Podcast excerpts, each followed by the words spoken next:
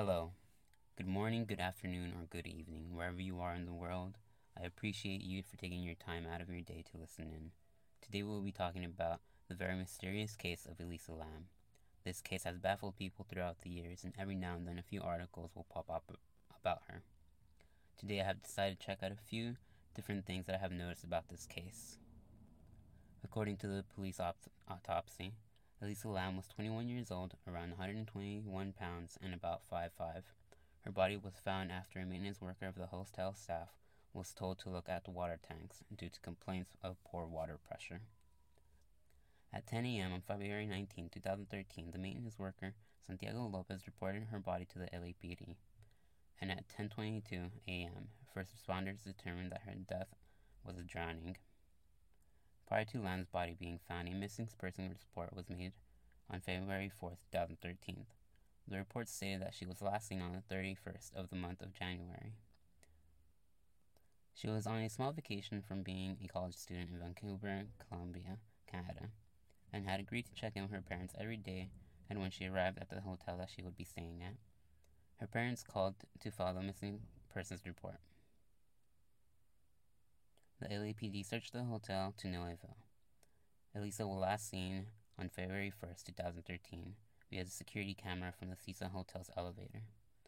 The hotel video shows Elisa Lam in the elevator acting rather strangely. She can be seen stepping in and out of the elevator, pushing all the floor buttons, poking her head sideways towards the hotel's hall- hallway and in between. She then peers out of the elevator a few times before stepping out of the elevator entirely. The last few seconds of the video, we can see that the elevator door opens and closes a few more times and she is never seen again. Many have tried to uncover the truth about Elisa Lam's death. Like many, most have been unable to uncover what could have happened. Many have tried to uncover the truth about Elisa Lam's death. Like many, most have been unable to uncover what could have happened. However, many theories exist.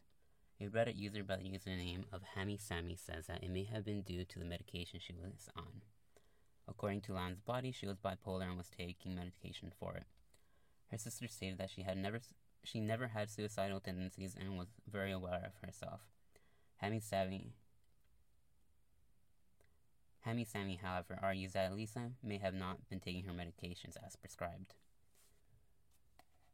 I do have to hand it to Hammy Sammy as they did extensive research on the subject of the medication that she took. To summarize what they said, due to the combination of her medications, if used incorrectly, can lead to maniac attacks. There is a very strong risk of mania associated to taking antidepressants alone without the use of antipsychotics or mood stabilizers.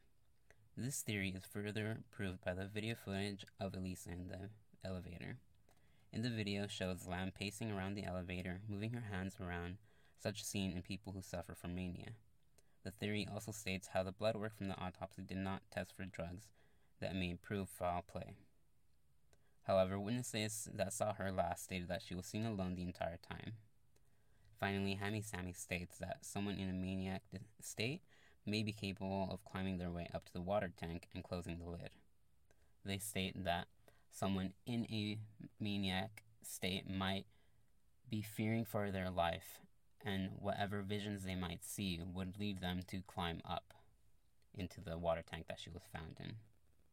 Although I find this theory extremely compelling, I still find it hard to believe that Elisa would be able to climb her way up to the water tank on top of the roof of the hotel. Based on court t- statements of the hotel maintenance, Santiago Lopez recalled how troubling it was to just find her body. Santiago first had to make his way up to the 15th floor of the hotel. Then he had to make his way up the staircase to the roof, turn off the rooftop alarm, which would sound off the alarm and the hotel staff, as well as the first two floors. Once there, he would have to climb upon a platform where the water tanks are located, and finally climb a ladder to get to the top of the tank. Anyone making their way to the water tanks would find it extraordinarily difficult to do so without alerting staff. Furthermore, the autopsy report states that the toxicity report returned inconclusive and there were no signs of drug or alcohol involved. The report shows no signs of foul play or self harm, leaving the cause of death stated to be an accident. However, newer evidence ended up being found. A police officer came out saying that his canine had followed Elisa's scent to a window leading to a fire escape. Now, did Lam climb her way through the fire escape to the rooftop, bypassing the rooftop alarm? The officer stated that after the window, scent was lost. So, although this may be a possibility, it still does not explain how she was able to get upon the tank the maintenance worker had to use a ladder to get to.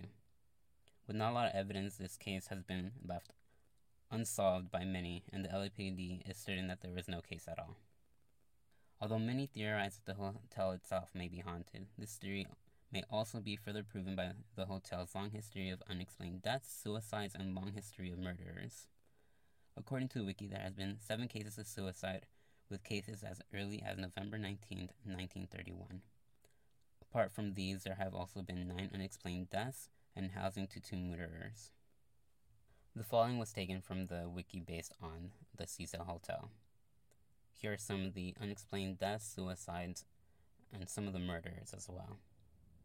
Starting off, we have W.K. Norton, a 46 year old who was found dead after ingesting poisonous capsules.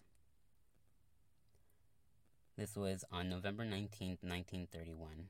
And on September 1932, a maid found Benjamin Dojich, I totally butchered his name, who was 25 and died from a self inflicted gunshot. On July 1934, a former Army Medical Corps sergeant of 53 years old was found dead in his room at the Cecil Hotel. He had slashed his throat with a razor.